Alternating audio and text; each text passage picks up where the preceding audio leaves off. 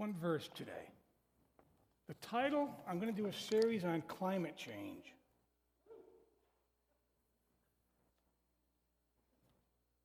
I am not an opponent of climate change.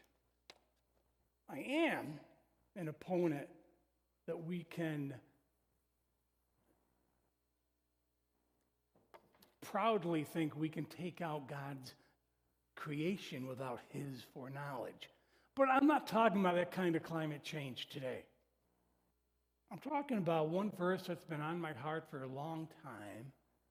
And as I prayed when I was away last week about it, it's 2 Chronicles 7:14.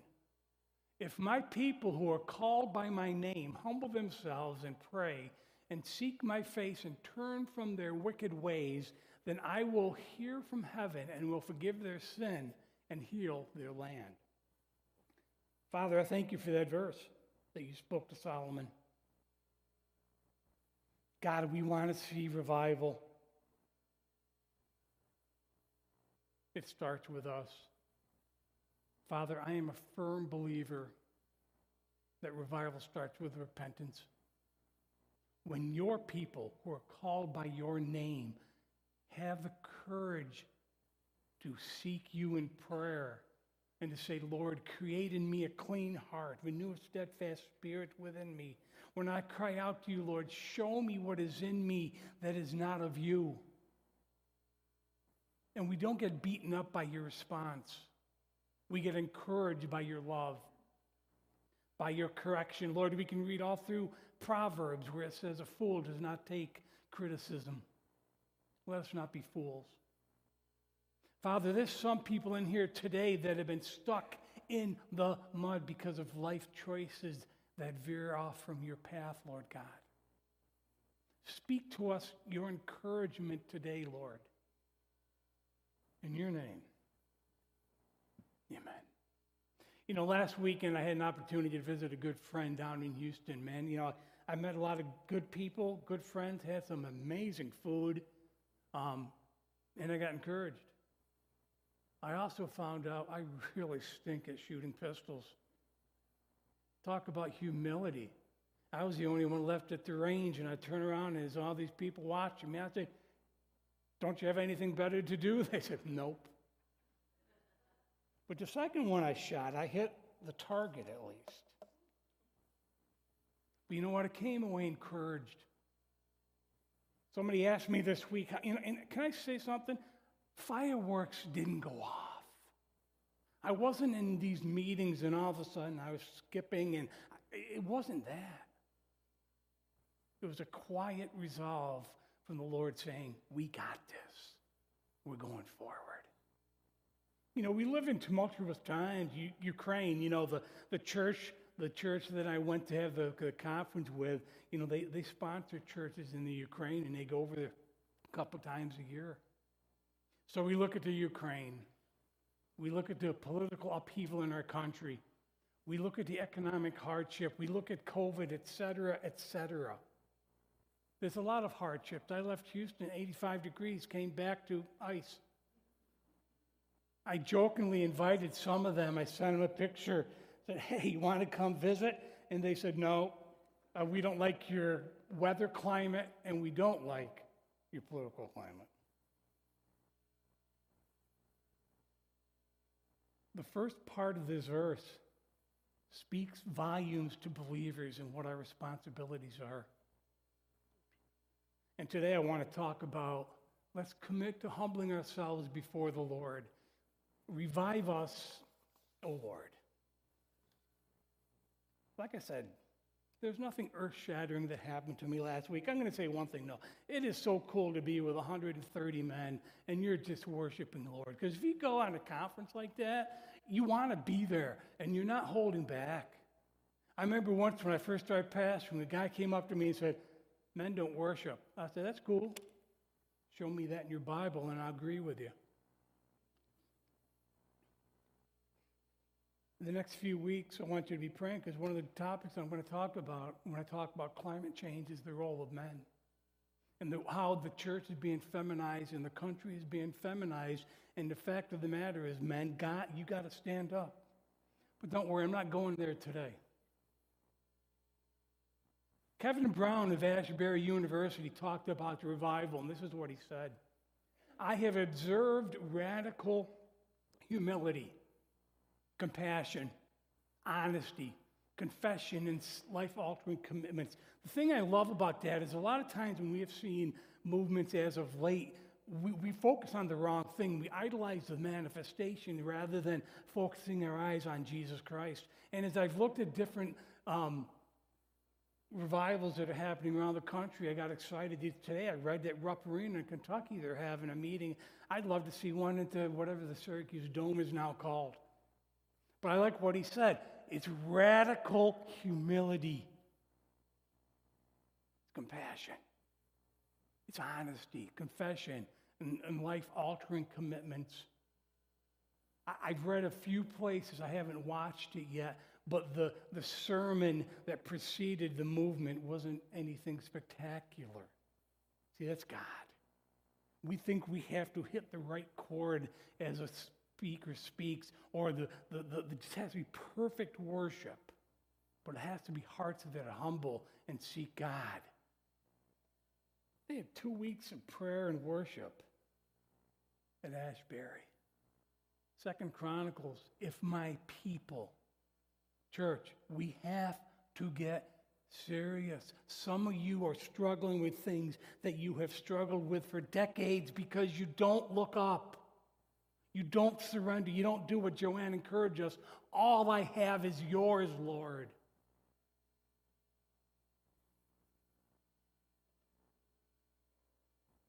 When I was kidded about living from New York State, I said, you know what? That's where God chose to put me. We can complain about, I know you guys would never do this. This is why I feel so free to talk about it. We would never complain about our governor. We would never complain about our president. We would never complain about our, that's a lie because I read Facebook. But guess what? It starts with you.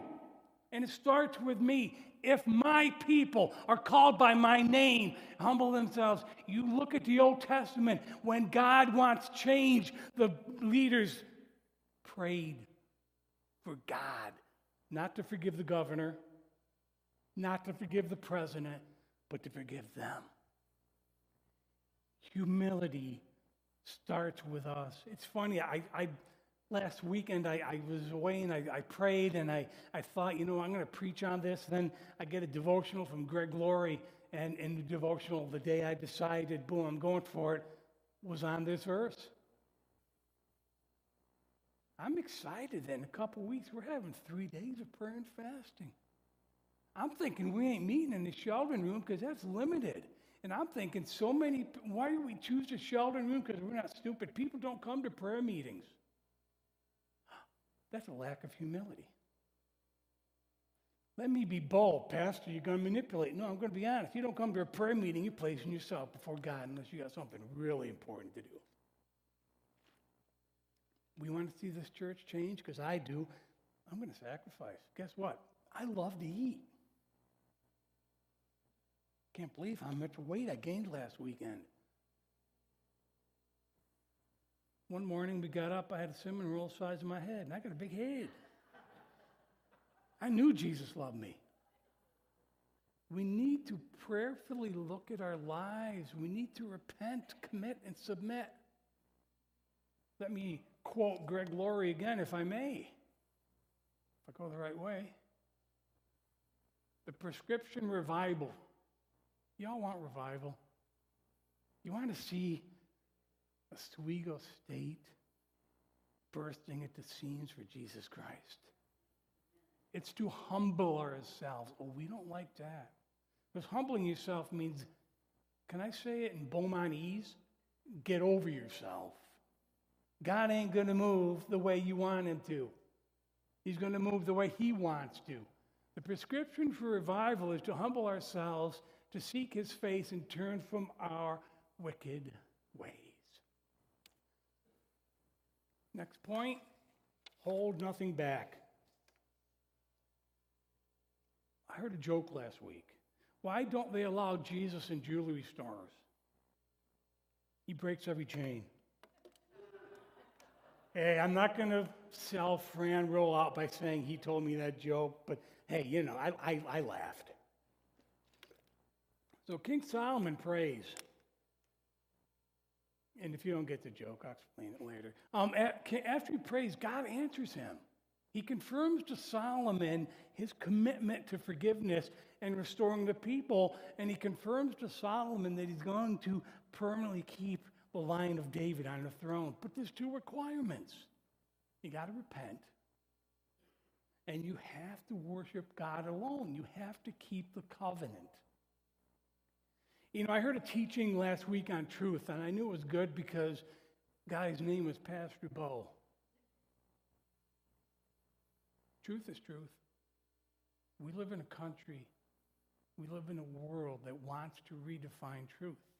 What do you mean? What's a man? We have government officials that don't know. What's a woman? Can't really tell you. I'm sorry, truth is truth. But what happens is we gravitate toward people that like the same truth we have, be it sexual orientation, being finances, being whatever. But the fact of the matter is, truth is an absolute, unchangeable truth, regardless of public opinion. Well, it's not a baby till it's born. I knew you before you were in your mother's womb. That's a lie straight from the gates of hell. But that's a truth many people embrace, and they can lay their heads on their pillow at night in peace because that truth makes them feel good. We rationalize a lot of our behavior. I mean, you know what? There's a big movement here. A lot of people don't believe in hell. Why did Jesus talk about that more than heaven? A lot of, you know, do I like the fact that my unsaved loved ones go to hell? No, but I know that that's their choice. Because God gives us a way out. You know, there's a lot of people, there's a famous pastor, I'm not going to say his name, but right now he won't say the Bible says. He says, Paul says, because the Bible is written by men. There's more of a movement. I feel better if I don't have to say the word of God is unchanging and is truth forever. Pilate in John 18:38 says, what is truth? I can tell you what truth is because Jesus answered it. I am the way and the truth and the life. No one comes to the Father except through me. Let's say Melody, I'm using her because she loves me and you, I don't know if you hit me or not. Let's say she's Satan. She's not, she's an angel. I'm just for, there's no way you're going to heaven. Then the rest of you, the only way to heaven is that door right there. So what is she going to do? She's going to lie to all of you. You can call me Allah. You can be a Muslim. I'm just trying to think of other religions off the top of my head. I can't. It doesn't matter. You can be an atheist. Boom, boom, boom, boom. Guess what? That door is Muslim. That door is another religion. That door is atheism. That door is something else. You're all going to hell.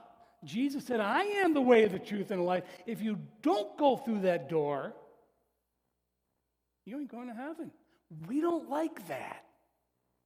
I liked on Facebook, I saw this young man, must have been early 20s. They said, why would a good God send people to hell? I loved his answer. He doesn't. We're on our way to hell. He offers us a way out. So if you don't have a personal relationship with Jesus Christ, you have your own identity, and your own identity can never get you into heaven because you are a sinner. My identity is Dick Beaumont, a child of Jesus Christ, so that guess what? I am a card-carrying member of Jesus. When God looks down, he doesn't see the old Dick Beaumont. He sees the new man filled with the Holy Spirit. He sees his son. Repentance paves the way for revival. Please don't downplay the places where you need help. When we sin, that is falling short of what God has for me. We can't accept that lifestyle. Last week, at the end of the conference, and I got to admit, we had a 5-hour drive home. We had 5 guys in a little Nissan Rogue. Praise God, I'm a pastor, and these Southerners respect that, so they put me in one of the front seats, even though I tried not to, but I was happy. So I got to admit, man, we're done, and I just wanted to get out of there. Hey, who has testimonies? But I like the guy. He said, we give you 30 seconds, but then I start cutting off your toes. And once you can't stand anymore, you're really done. But anyway, this guy got up there, and he was in ministry for years, and he just had a horrible time and basically walked away from God. And you got this big, burly Texan, and he's just up there sobbing, man. And I liked what he said. I'm not going back. Hey, church, are you going to go back? Are you going to walk out this door any more firmly committed to Jesus Christ than he wants you to be?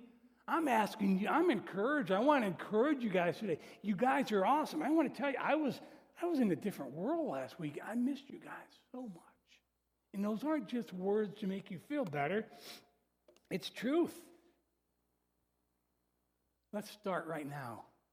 Let's start right here and say, God, show me the places I don't line up, and some of you know. You are cutting corners, and when you cut corners, you tie God's hands behind his back. He will not bless sin, but he will help us. When I say, God, I'm falling short, I'm doing this again, help me, please. Like Randy said, you hang on to that water. You do this all day. I can do this for 20 seconds. I don't want to do this for 24 hours. I want to take the burden of my sin and place it at the feet of Jesus, saying, God, help me.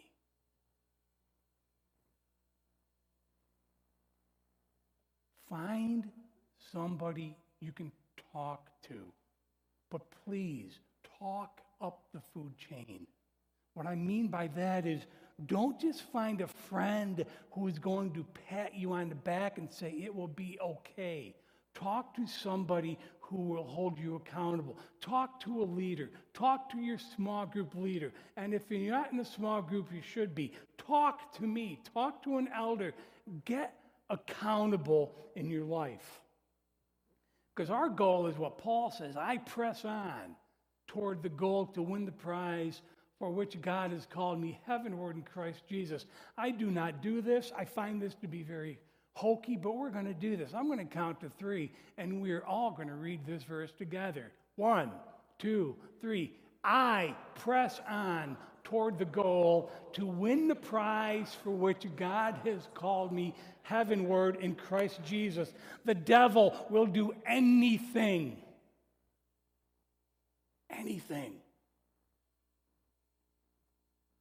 to hold you back. I had to laugh the day before I went to Texas. I spent 4 hours in my car 2 different times waiting for AAA to come. On Tuesday, when Fran was taking me to an airport, all of a sudden his tire starts to go flat. Thank you, Lord, we found a tire fix station really quick. It's called warfare.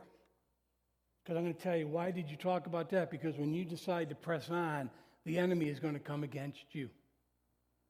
You're going to get distracted. You're going to see sickness. You're going to see people get upset with you. You're going to see your financial woes occur. You're going to see this. You're going to do that. I can do all things through Christ who gives me strength.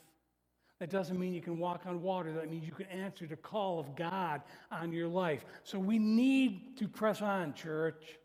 We need to get real with God. We need to repent, which is change your mindset to go a different way rather than the way that you like to go. Finding healing is my last point. You know, in 1 Kings 9, the first 5 verses, Solomon's praying, and God directs him, King Solomon. He says, I want you to live with integrity. I want you to live with uprightness and obedience. In this passage of 2 Chronicles, Martin Selman writes, in this passage of 2 Chronicles, God invites his people to take advantage of the enormous and unexpected benefits God gives through prayer. One message I have heard wholeheartedly last weekend and throughout this week, and I've been talking about this for years and been hearing this for years, is church, it's time for us to wholeheartedly turn to God, to give him our whole life. What do you mean by that? I give him every aspect of my life. I give him my finances. I give him my thought life. I give him my free time. I give him whatever he wants. Because one thing I'm going to tell you, serving God, it's not based on priority. It's not based on convenience. It's based on a willingness to be wholeheartedly surrendered to God. Some of you are listening to lies that the sin that has gripped you has so infiltrated your life that you can't possibly change. And God is saying, it's time. Today, the Lord is saying, this freedom I want to give you. You know, many of you have seen the movie, I have not, the Jesus Revolution. Hey, man, it's Jesus people movement of the 70s. This church was a direct result of that movement. I want to see revival with our young people because they haven't experienced what we have. And I want to see this happen. And I know I'm going to be challenged. But I want God to do in me what he needs to do. We want to see God powerfully move in this country. I want to see God powerfully move in this community. I want to see him powerfully move in this church.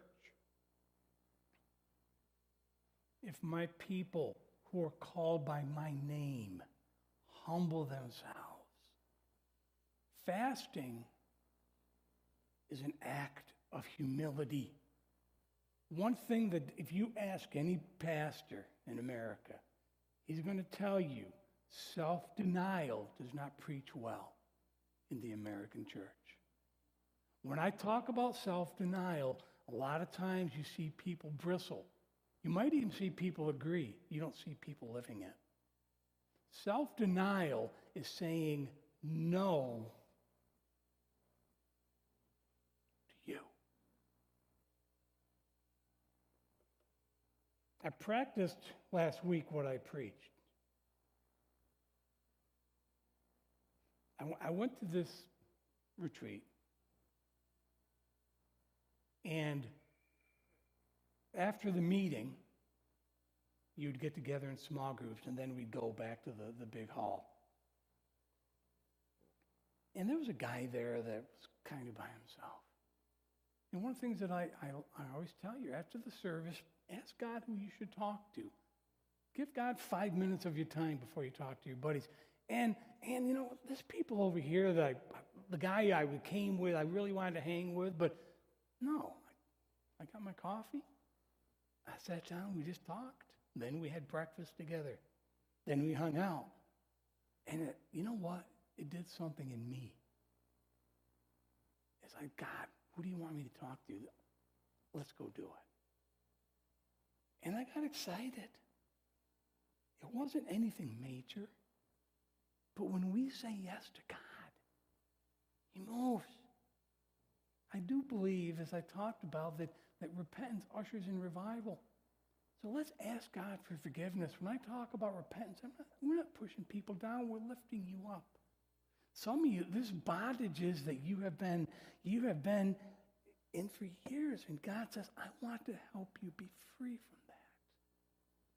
Because to me, I heard it said once, and I love it, sin is like eating a donut when you're on a diet. I mean, if you go to Wegmans and get one of their peanut donuts, if you're on a diet and you eat that, it's so good until you finish it.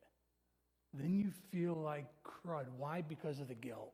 Oh, I shouldn't have done that. Sin can be pleasurable. How can you say that? If it wasn't true, we'd all be saints. Goodness gracious, it appeals to our senses. So God is saying, yeah, I know what you've been doing. I want to set you free. One of the testimonies last week, there's a guy there. He came and he said, hey, I have been sober for 7 days.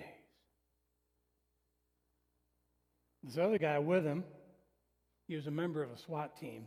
Should have seen him at the range. He said, I've been sober for 3 years, and I'm walking with this guy now. We have an accountability. That's what the church is. The church is we reach up and we have somebody help us, but we make an oral commitment. God, I'm going to follow you right now. I'm excited for our future, but right now we're going to, in a few moments, we're going to close in a worship song. But I want to ask you to commit your life to Jesus Christ. If you have never said, Jesus, I'm yours, forgive me, I want to live for you. As we do that song, I want you to do that. And maybe you've known him for decades. I want you to recommit to Jesus, to say, all I have is yours. It's time to change the climate in the church, because the climate in the church looks way too much like the climate of the world. And God says, I'm going to change this climate, New Covenant, because then I'm going to change the climate of Oswego, New York. I'm not going to wait for other churches. They have their role. Guess what? Elam Grace does not have our call. The Zorigo Alliance does not have our call. Reformed Presbyterian does not have our call. God is saying, if my people who are called by my name may humble themselves and pray and seek my face and turn from their wicked ways, then I will hear from heaven, forgive their sin, and heal their land. Can we have the worship team come up? As we sing, I'm going to ask you to commit your lives to Jesus Christ. I'm going to ask you to say, God, everything I have is yours. I want you to move, Father. I'm going to be yours. I know it's not going to be easy. It's not easy for me. But I'm saying, God, everything. Help me get over the places where I have. Lord, right now I come before you. Help us, Lord. Reveal to us, even as I'm speaking, Lord God, your spirit is moving. Show us the places, Lord, that we are, sometimes we're in habitual sin. That we just feel like I've been doing this for so long, I don't know how not to. But the way is, Lord, you are the way, the truth, and the life. And when we turn to you and say, Jesus, help me, you never ignore that prayer. We can't do it on our own. I can't break that chain, that bondage, Lord, but you can. And I feel like the Lord is just saying to each and every one of us, rise up, child of God, for a new day is upon you. Don't look back. Don't go discouraged. But Paul says, I press on. When I read those words, it doesn't mean a leisurely stroll down the beach. It means he presses on through the hardships of life. So would you stand as we sing this song and commit your life again to the Lord?